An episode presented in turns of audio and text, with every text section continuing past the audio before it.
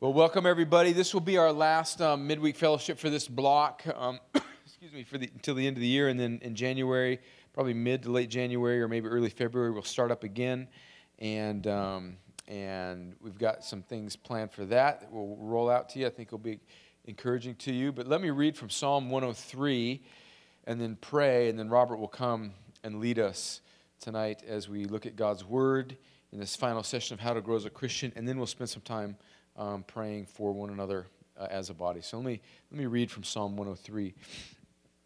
David writes, Bless the Lord, O my soul, and all that is within me. Bless his holy name. Bless the Lord, O my soul, and forget not all his benefits, who forgives all your iniquity, who heals all your diseases, who redeems your life from the pit who crowns you with steadfast love and mercy, who satisfies you with good so that your youth is renewed like the eagles. The Lord works righteousness and justice for all who are oppressed. He made known his ways to Moses, his acts to the people of Israel. The Lord is merciful and gracious, slow to anger and abounding in steadfast love. He will not always chide, nor will he keep his anger forever. He does not deal with us according to our sins, nor repay us according to our iniquities. For as high as the heavens are above the earth, so great is his steadfast love toward those who fear him. As far as the east is from the west, so far does he remove our transgressions from us. As a father shows compassion to his children, so the Lord shows compassion to those who fear him, for he knows our frame. He remembers that we are dust. Amen. Let's pray. Lord, we say, along with David in this psalm, that you are blessed. Our soul blesses you. All that's within us blesses your holy name. You forgive our iniquity. You heal our diseases. You work righteousness for the oppressed. You've made your way known to us. Your way is mercy and grace. You're slow to anger. You are abounding in covenantal, steadfast love. Praise, praise God, Lord, that you do not deal with us according to our sins, but you have dealt with our sins once and for all on the cross. We know that your ways are higher than ours, and how great is your steadfast love. You, you've taken our sins and you've removed them as far as the east is from the west. And you're a good Father that shows compassion to us, to those who fear your name. And you're gracious to us. You remember how frail and fragile we are. And despite all that, you condescend and you're kind to us. And you've given us one another, you've given us the church, you've given us your spirit that lives in us, and you've given us your word. So instruct us tonight from your word. Help us to grow as a result of our time together, become more like Christ, so that we would bring more glory to your name and more joy to our souls. Thank you for Robert and his study, and now use this brother to encourage the saints. And we pray these things in Jesus' name. Amen.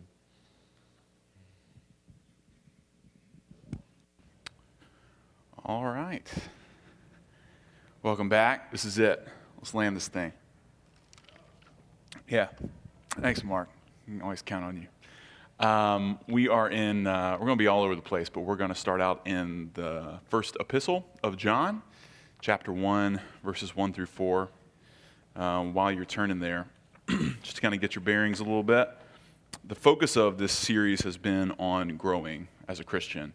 And from the get go, I just I wanted to establish, and I hope every week we've reestablished, that to grow in Christ, to become more like Him, uh, requires that we behold Him, that we know Him better, that we see Him for who He is, and that in doing so, we ourselves will be changed by that.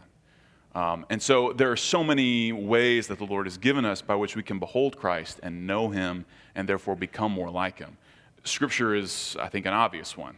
Right? We, we hear from the Lord, we study His Word, we memorize it, we, we meditate on it, we let it shape us and mold us.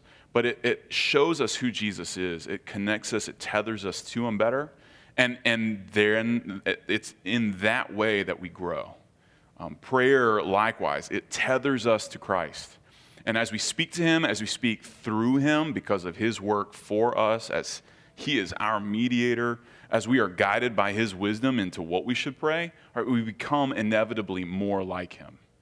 even the prayers that we pray that are not answered the way that we would prefer, uh, Jesus, he, he molds and shapes us through those things. Um, there, there's not just prayer in Scripture, though. Um, we, we talked about the importance of the local church and the importance of the relationship that we have with God's people. That as God's people minister to and care for us, and as we likewise minister to one another, um, the Lord uses that to, to expand our understanding of who He is. Uh, not just in terms of practically working out Scripture, I mean, yeah, but in terms of, of being tethered and united more closely to the bride for which Christ died. There's something really powerful about the, just the, the local church in the life of a believer. Uh, the people that you bump elbows with, that you get frustrated with, or find joy from just seeing on a regular basis, all these people that the Lord has put in our path, He uses to make us more like Him. And it, just the commitment itself, I think the Lord uses. Last week we talked about suffering and the role of trials and, and in particular, pain that we endure as Christians, and not just as Christians, uh, but, but that we endure while we happen to be Christian. Right? We talked about persecution, the suffering we face simply because of the name that we bear. But then we also talked about just the general nature of suffering um, and the trials that we, that we face that cause us to lean more heavily on Christ, that cause us to turn to Him in dependence, but that also show us the surpassing worth of Jesus over and against all the things that we might be tempted to turn to instead. And so then, really, every moment of suffering we face is an opportunity or, or a temptation, maybe, to turn from Christ and to find comfort and joy in the things of this world. But, but the gospel calls us to find it. And, and thank God, the gospel assures us that we will find it in Jesus the joy and the comfort that we need. Um, all of this is rooted in, in what we started out with, though John 15, abiding in Jesus. We abide in him, he abides in us, and therefore we bear fruit. We become more like him, and we do things that please him. So hopefully that'll all come full circle here tonight, actually, in 1 John chapter 1. Let me, let me read for you this passage. Uh, tonight we're going to think uh, deeply, I hope, about um, the role of evangelism and discipleship and how we grow to become more like Christ. So there's a little overlap in all these things that we've already discussed, um, but I, I hope you'll see some differences too. 1 John 1 1 through 4 says, That which was from the beginning, which we have heard, which we have seen with our eyes, which we have looked upon and have touched with our hands concerning the word of life. The life was made manifest, and we have seen it, and testify to it, and proclaim to you the eternal life, which was with the Father and was made manifest among us. That which we have seen and heard, we proclaim also to you, so that you too may have fellowship with us. Indeed, our fellowship is with the Father and with his Son, Jesus Christ. We are writing these things so that our joy may be complete. Let me, let me pray for us uh, as we think about it. Father, we do thank you for the ways, the ordinary means that you give us by which we might become more like you and grow to reflect the image of your Son uh, more and more. Lord, we know that you have not saved us and then whisked us away to, to perfection and eternity, uh, but instead you, you call us to remain here in a pattern, uh, uh, uh an upward climb, sometimes an, a difficult one at that, but an upward climb uh, towards sanctification and towards Christ likeness. Uh, and, and so, Lord, we long for the day when we will see you face to face. Yet we are so grateful for the means by which you've given us that we might behold Christ more and more every day. Or would you cause us to be greedy to take hold of these opportunities, to take hold of these means that you've given us? Or would you make us more like your Son? And we ask in particular tonight, as we think about evangelism, as we think about discipleship, would you, uh, would you stir up in our own hearts a desire for these things, uh, that we might be um, people who proclaim Jesus, and in doing so, grow to be more like him? And we ask that in his name. Amen. So, when we talk about evangelism and discipleship, uh, I, I, get the distinction. I think it's an important distinction. Evangelism, you're, you're bringing the gospel to people who haven't heard, to people who don't believe, to people who don't know who Jesus is or what he's done. Whereas with discipleship, Lord willing, you're, you're talking about the gospel and you're bringing the gospel and all of its implications to people who already have that foundational knowledge of who Jesus is and what he's done. And not just mere knowledge, you understand. I mean, they, they people who believe this. That's where discipleship comes in. But I don't think that there's really all that much difference between evangelism and discipleship itself. It's, the difference is all in really the audience uh, who's receiving this gospel proclamation. That's the difference. So, tonight, as we think about evangelism and discipleship, I'm going to use these interchangeably because I, I think they are very interchangeable. I think the call of the Christian is the same to the, to the pagan as it is to the believer, which is that we would proclaim the excellencies of Christ to, to anyone who will listen. Uh, and that's essential in the life of the church, and certainly it's essential in our dealings with the world, that we would present Christ to anyone uh, who, who would listen and repent and believe. So uh, just I thought I'd kind of lay that down and go ahead and establish that. So this letter, though, that John is writing here, First John, it's written to, to believers. It's written to a church. But then you understand, I think it has a pretty broad application uh, in that sense. So, so John is writing this letter. He's explaining to the believers to whom he's writing how they might know that they're in Christ, how they might be able to walk with greater confidence in the world, um, what are the signs that they should look for in themselves, the fruit that they should expect to see in their own lives or the lives of others around them who claim to be believers? What, what should you be looking for? And, and he starts the whole letter out uh, with this j- just explanation of that exact mindset. You know, and, and so um, he, he's explaining to them essentially the gospel. That's how, he, that's how he starts out, that's where he goes.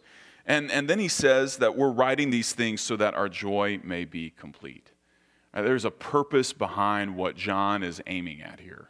As he explains these things, as he teaches and as he continues to lay out the gospel and all of its implications to God's people, uh, there's an end in sight. And it's not just that they might believe, but John himself sees in this a purpose, even for his own good, that his joy and the joy of those who are sending this letter you know, with him might be complete, that it might be built up, that it might be established.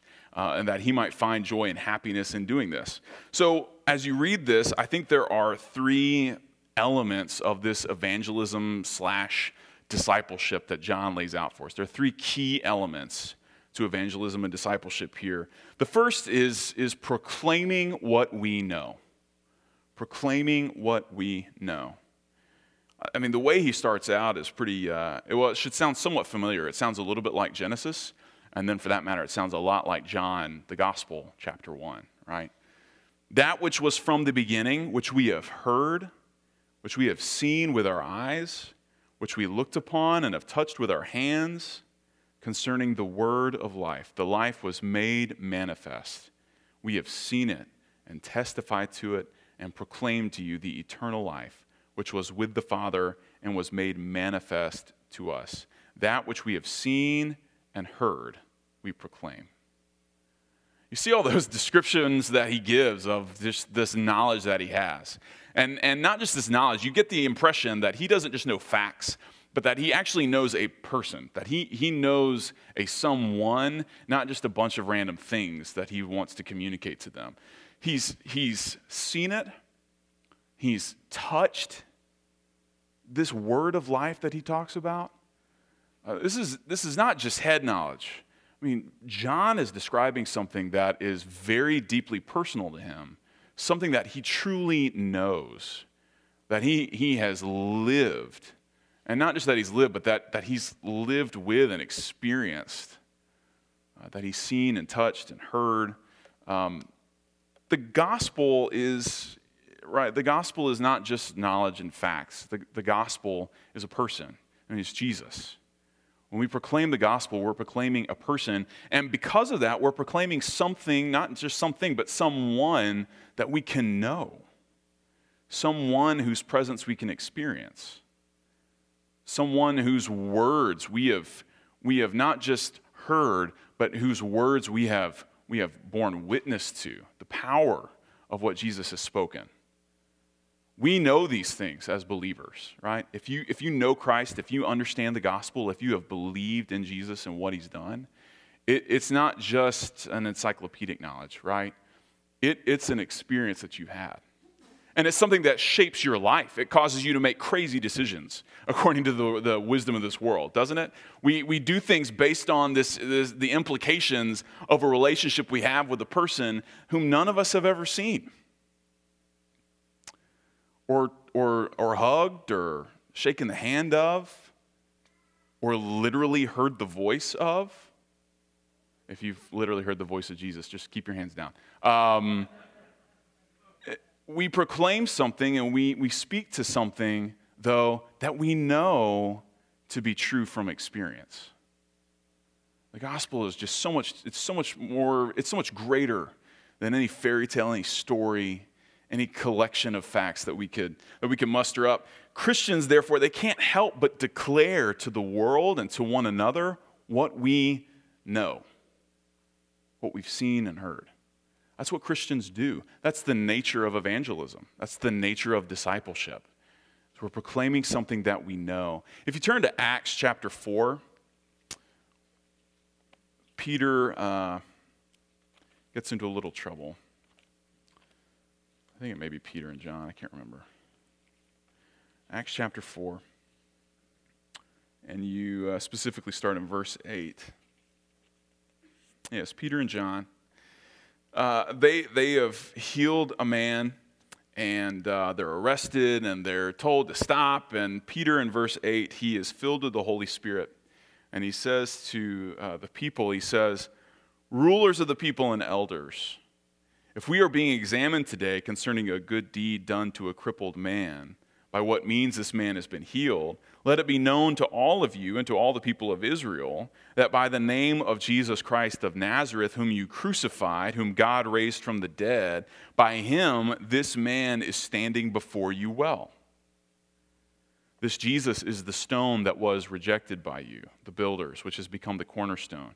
And there is salvation in no one else, for there is no other name under heaven given among men by which we must be saved. Now, when they saw the boldness of Peter and John and perceived that these were uneducated common men, they were astonished. And they recognized that they had been with Jesus. But seeing the man who was healed standing beside them, they had nothing to say in opposition. It's really difficult, by the way, to contradict somebody healing a person when the person whom they healed is standing right there. It's kind of it's a challenge. So they recognize that and wisely uh, choose to drop their case. But when they had commanded, verse 15, them to leave the council, they send Peter and John away, thinking this will just kind of be the end of it. They conferred with one another and they said, What shall we do with these men? For that a notable sign has been performed through them is evident to all the inhabitants of Jerusalem. We cannot deny it. But in order that it may be spread no further among the people, let us warn them to speak no more to anyone in this name.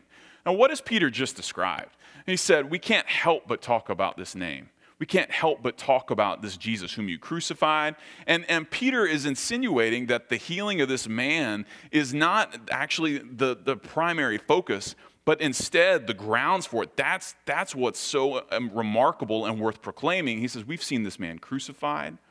We've seen the resurrection. That that's the power that you're all experiencing and witnessing the effects of now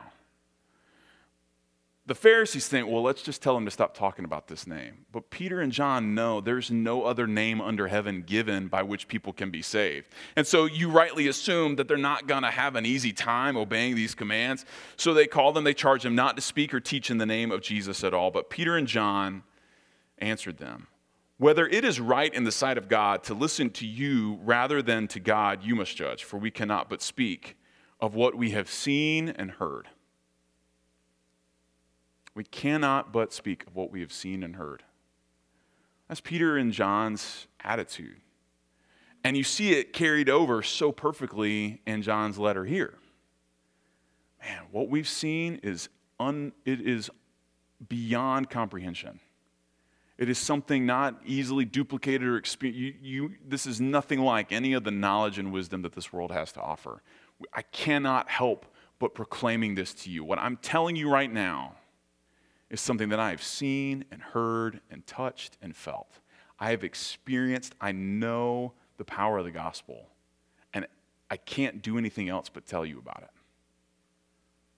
So for Christians, when we when we consider evangelism, when we consider discipleship and its importance in our lives, it comes primarily from the fact that we just can't help but proclaim what we know.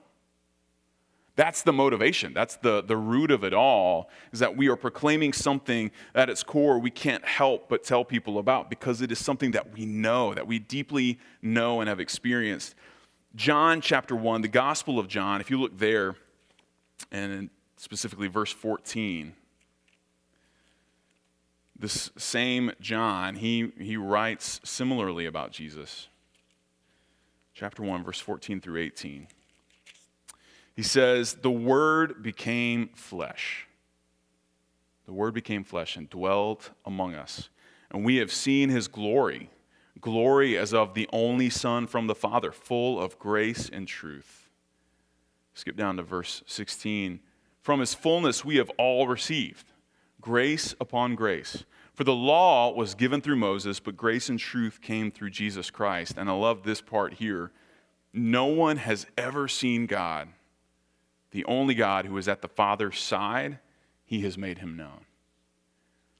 In Jesus, we have this revelation of God. We have the perfect revelation of who God is. You want to know what God's like? Look to Jesus. But not only that, as, as God's people who have witnessed and experienced who Jesus is, we have something to proclaim that just goes beyond mere words. What we are what we share with people, what we point people to, whether they're believers or not, is the person of Jesus, who is God in the flesh. And we can't help but, but proclaim him to, to those who, who uh, the Lord has put in our path. So, and on the one hand, um, you know, you've heard it said maybe you can't really you can't really know something, or can't really say that you know something until you're able to to explain it to somebody else. I mean, just think about it. You know, take a minute. There's so many things that you might learn, that you might understand, you might be interested in, but you know, you haven't really fully understood something until you can explain it to a person who would ask you about it who has no clue, right? And this is true about sports, it's true about uh, places you might want to v- visit. Where, where should I eat? What should I do? If you haven't been there, if you haven't experienced it, you're not going to be able to talk about it. And at the same time, you know, if, if, if you, um, if you can't explain it to somebody else, you can't reveal it to somebody else, it may, in fact, be because you, you haven't experienced it for yourself, because you, you don't really know what it's like. Um, evangelism and discipleship are means of knowing Christ better. They're, they're, they're means by which we meditate on who Jesus is and what he's done and think about how we can proclaim that to the person around us, whether they're believers or not. And in doing so, the Lord reinforces for us who He is. The Lord reinforces for us the truth of the gospel, and He makes us more like His Son. Um, this just raises a question, which is do you, do you know the gospel? Not necessarily, don't hear me say, do you know the fine points of the gospel? Can you, can you regurgitate it for somebody who asks? But rather, do you, do you, have you experienced the gospel? Are you familiar with it because, because Jesus has actually changed you? You know, do you, I, have I've seen people, um, I mean, I've been a believer since I was 13. I, I've seen people that I grew up around, you know, in high school, who claimed to know the gospel. They, they, they were very active, like in our youth group, in our church. But today, I mean, to run into them, if I were to see them, I, I, I know that, that these people are not walking with the Lord. Uh, many of them have, have absolutely turned away from the Lord. Um, but it's because their experience of the gospel was, was not real. They, they could have told you a lot about what you're supposed to know or what you're supposed to experience, what it theoretically feels like they can't tell you from their own experience who Jesus is and what he's done.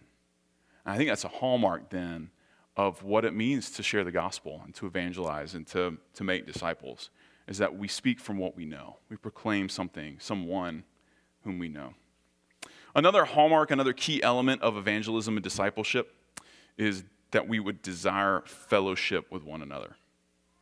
So, John, as he's writing, he's very oriented around, oh, this is something we know, we've experienced this, we've felt this, we've heard this, we've, we, we know this word of life, this eternal life.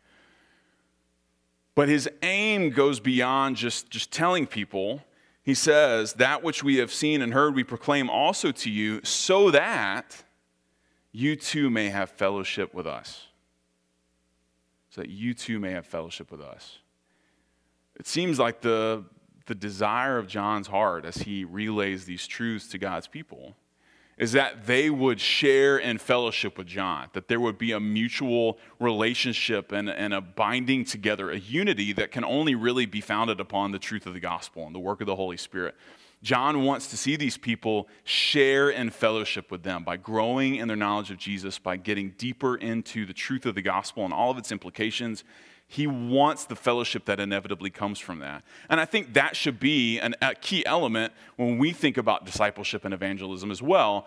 Is it, is it just for its own sake because this is something we feel like we should do? Or do we actually see the benefit and the desirability of fellowship with God's saints? Whether they're saints right now or whether we hope to see the Lord transform them and redeem them and turn them into his people, his saints. I think that's, that's oftentimes a key element that's just missing from our interactions with people. Because we, I think, tend to see people in an evangelistic sense as more maybe projects or, or, uh, or like robots that we can rewire, um, but not necessarily as people that the Lord might actually be calling to share fellowship with us. You know, and I think too that we see that bear itself out when, when we get very frustrated and discouraged having maybe shared the gospel with the person one time, or maybe in the life of a believer we know, tried to point them to the implications of the cross once or twice, only to be incredibly frustrated or disheartened that that, that, that hasn't come to pass. That they're not trusting, they're not believing, they're not acting upon what we've said, they're not hearing us. Maybe they even raise some arguments against what we've brought up. But if we see the long game, if we have an idea of what the Lord's purposes might be in the long run, which is fellowship, I think it would cause us to be more patient, not just with other people, but probably also with ourselves. And maybe a little less prone to discouragement when our efforts to disciple and evangelize other people don't immediately bear the fruit that we had hoped. Because fellowship is something that's cultivated and developed over time. And fellowship is something that the Lord Himself has to work out in somebody. The fellowship that we have, the genuine fellowship that we share as God's people, it's only possible because of the Holy Spirit. Not because somebody has finally, a, a, switch has flipped and they, they maybe understand a little bit better what you're saying. No, that's a work of the Lord, and it's something that we long to see the Lord, therefore, at work in. That He would bring about fellowship John says that he wants to see fellowship come about between himself and his hearers. But he grounds this in the fact that he loves and longs for deeper fellowship with the Father and the Son. So, therefore, to, to seek fellowship with one another, to seek fellowship in terms of uh, seeing somebody turn and trust in Christ, uh, live more and more and more according to the gospel, by doing that, we're also at the same time going to bolster and seek greater fellowship with, with our triune God. I think these are deeply connected. I think they're directly correlated, that our fellowship with one another and our fellowship with God are connected, they're linked. And if we want to have greater fellowship with the Lord, I think we likewise then should be pursuing greater fellowship with God's people or those who might become God's people. Uh, so if you turn to the Gospel of John again, but instead turn to chapter 17, you'll see Jesus' prayer for his disciples. Um, it's one of the, the last things that he uh, speaks over his disciples, his desire for them. But it speaks volumes to what Jesus' purposes are for his people, especially after he's gone, after his, his death and resurrection and ascension. Uh, he goes before the Lord, and as really his last, one of his last earthly acts of intercession for his people, this is what he says. This is what he goes for. This is what he desires for them. Uh, chapter 17, starting in verse 20, he says, I do not ask for these only, referring to the disciples present, but also for those who will believe in me through their word. that they may all be one. Just as you, Father, are in me and I in you, that they also may be in us, so that the world may believe that you have sent me. The glory that you have given me, I have given to them, that they may be one, even as we are one, I in them and you in me, that they may become perfectly one, so that the world may know that you sent me and loved them even as you loved me. Father, I desire that they also, whom you have given me, may be with me where I am, to see my glory that you have given me, because you loved me before the foundation of the world. Righteous Father, even though the world does not know you, I know you, and these know that you have sent me. I made known to them your name, and I will continue to make it known, that the love with which you have loved me may be in them and I in them. You see again and again and again this idea just laced in this prayer that the fellowship that Jesus has with his Father is the same fellowship that Jesus wants to extend to his people. The, the, the, the intimacy that he has with his Father is the same closeness and proximity and, and, and connection that he wants to have with his people. And not only that he desires to have with his people, but that he desires for his people to have as his people, that they may be one, even as you and I, Father, are one. This is Jesus' prayer for his people, that we would be united to one another in fellowship, and that in doing so, we would then likewise taste and see the fellowship that Jesus has with the Father, because it reminds us as well of the fellowship that we have with his Son. And I think we often, we so often just short circuit the fellowship that we could have with the Father, ironically, because we're so focused on the fellowship that we have individually with God. That, that we fail to see the merit and the value of pursuing greater fellowship and discipleship with one another. And when we fail to do that, I think we're missing a major component of, of what it is for us to know Jesus better and for us to grow. So, fellowship, a desire for fellowship, then should fuel our relationship with, with one another. Likewise, if you turn back to John's epistle, chapter 4, he says this it's kind of the, the inverse. Chapter 4, verse 20, he says, If anyone says, I love God and hates his brother, he is a liar. For he who does not love his brother whom he has seen cannot love God whom he has not seen. You know, Jesus correlates uh, the fellowship, the love that we have for his people, with the love that we have and experience with the Father, with him. Um, but, but that also then means that the lack of love and desire for fellowship that we have for God's people is also a really good indicator of the lack of love and fellowship that we seek with the Father which really changes then our perception of discipleship. It changes the purpose of evangelism. From just some sort of perfunctory, I got to do this, this is what I do. I'm one of God's people, this is what I do. To something where, like, no, for my very, for my well being, for the good of my soul, for the joy that I might seek with the Lord and in relationship with Him, I have to proclaim the gospel to believers and unbelievers because I desire fellowship I, I desire to share in fellowship with them and then likewise to share in fellowship with the Lord. They're, they're, all, they're all connected. So, fellowship with future saints as well then encourages us to hold fast to gospel proclamation. I won't turn to it, but in Acts chapter 18, Paul goes to Corinth and he's discouraged. He's preaching the gospel. People aren't responding very well. And he wonders, is it really all worth it? Maybe I should move elsewhere. And the Lord comes to him and says, Paul, I'm telling you, there are, I have my people here.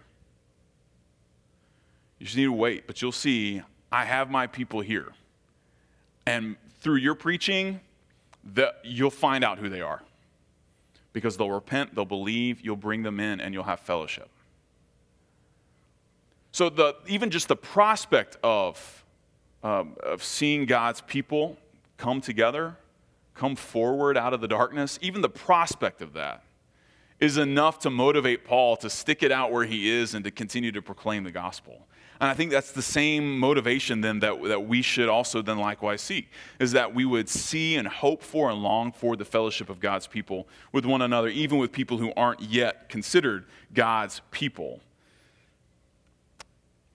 So, uh, I guess another maybe diagnostic question to think about as you consider just your own motives in discipleship and evangelism is do you desire fellowship with the Lord? And then likewise, do you desire fellowship with God's people?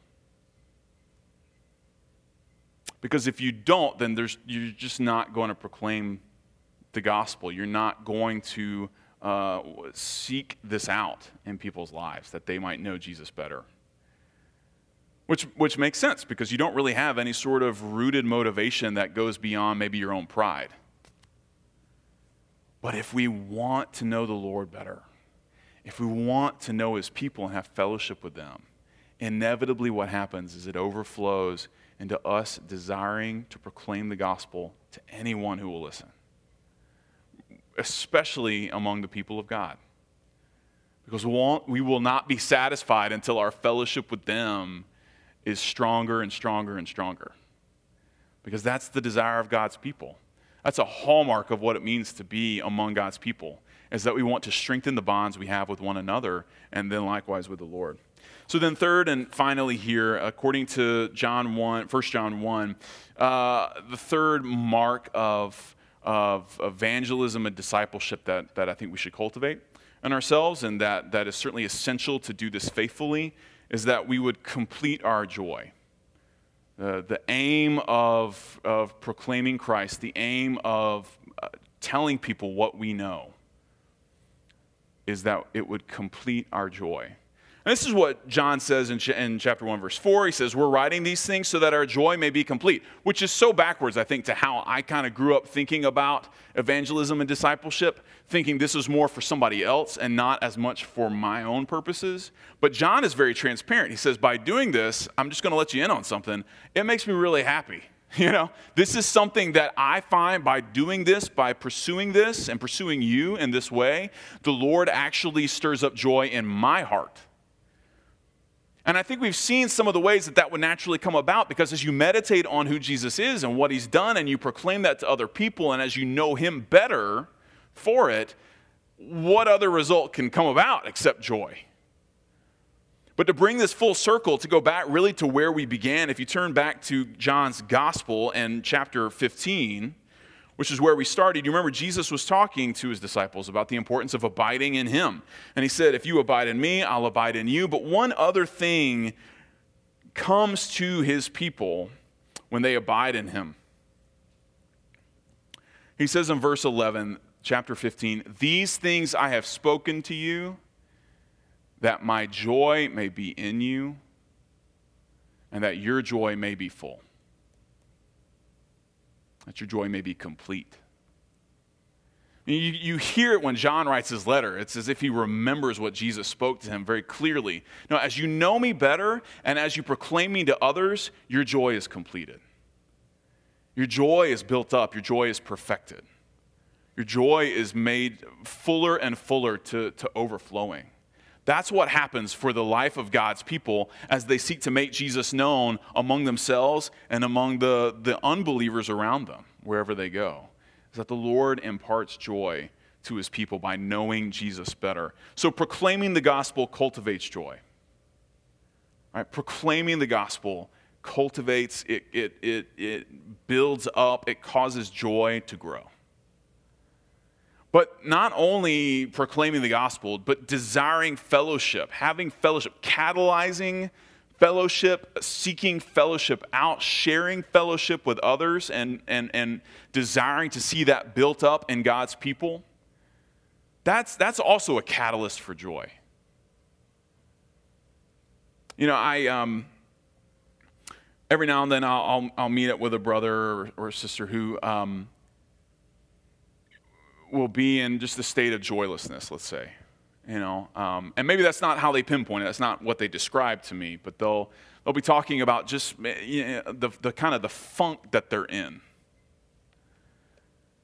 Um, and I'll, it's not without fail, but so many times I find As you dig in, you ask questions, and you get a sense of, of where this stems from.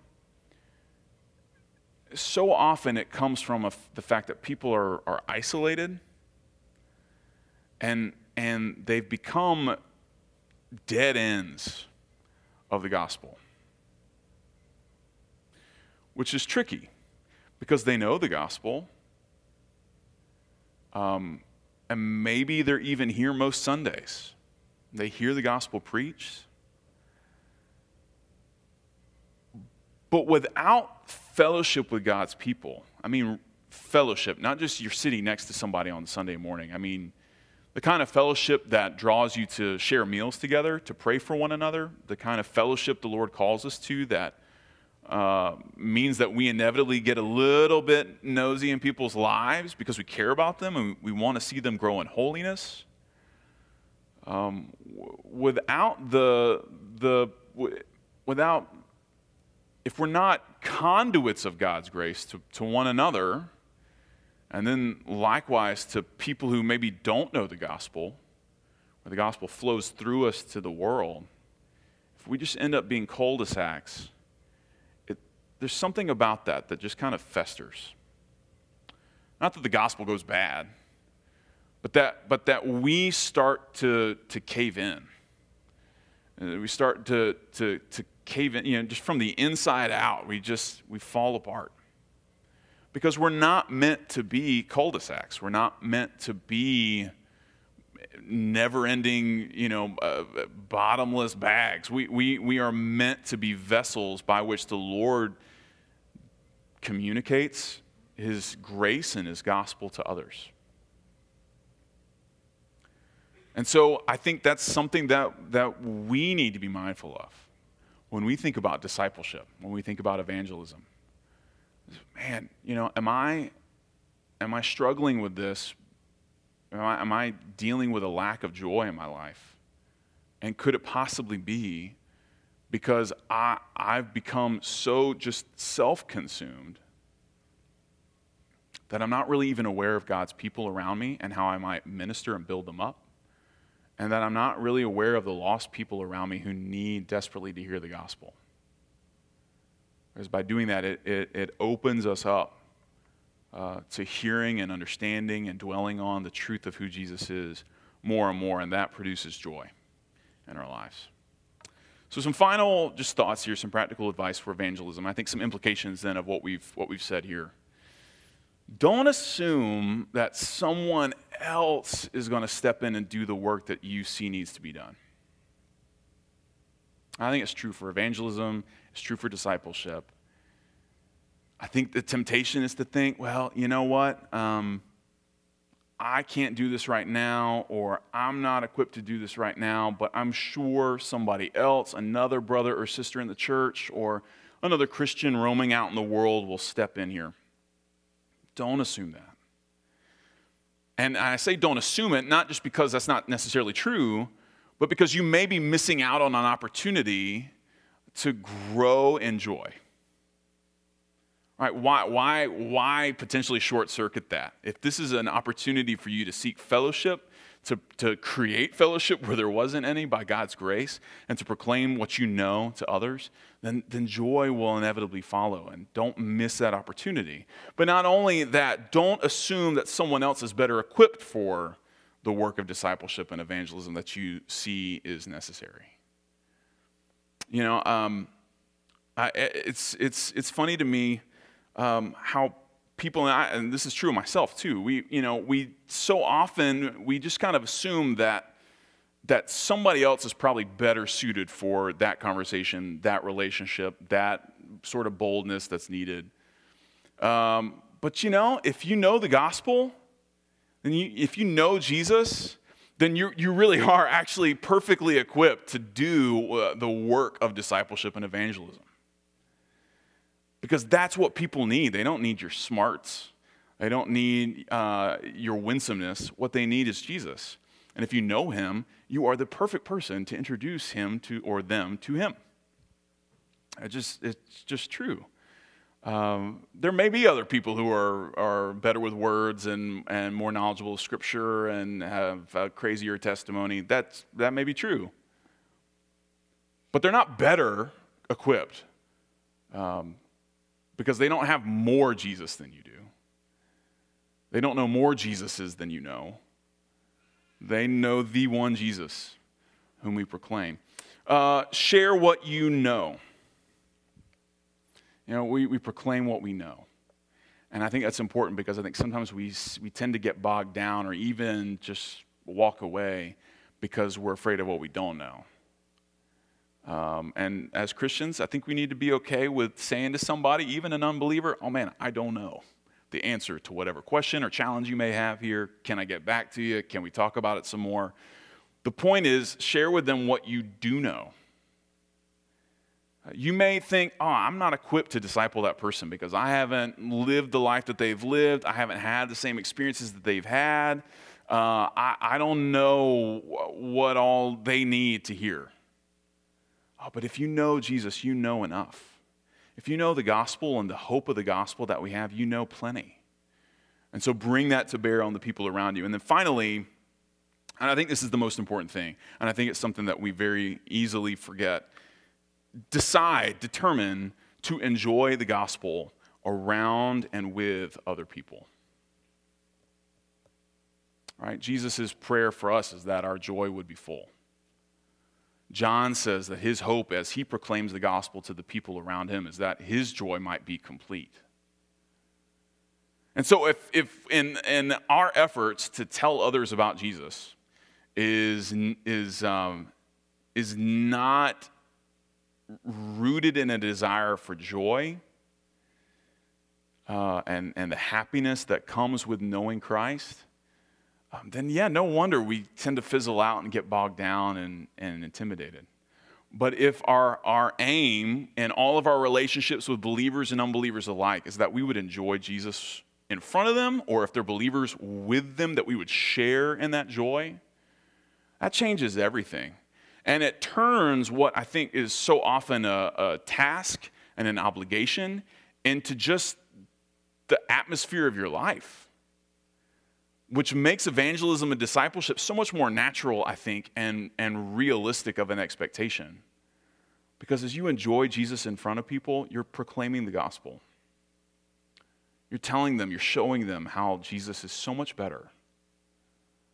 Um, and, and likewise, around one another, you know, your brothers and sisters in the faith, you know, as you enjoy Christ and with one another, um, it becomes a testament, a reminder to each other of the, the beauty and the power of the cross and, and of our need to pursue Jesus more, more diligently and earnestly, not out of obligation, but because we, we want to enjoy Christ more. And I think that serves as a witness to one another in all of our interactions. Well, that's all the time I have. Let me pray for us. Um, I hope that you, you understand and see how discipleship and evangelism causes us to grow or can cause us to grow.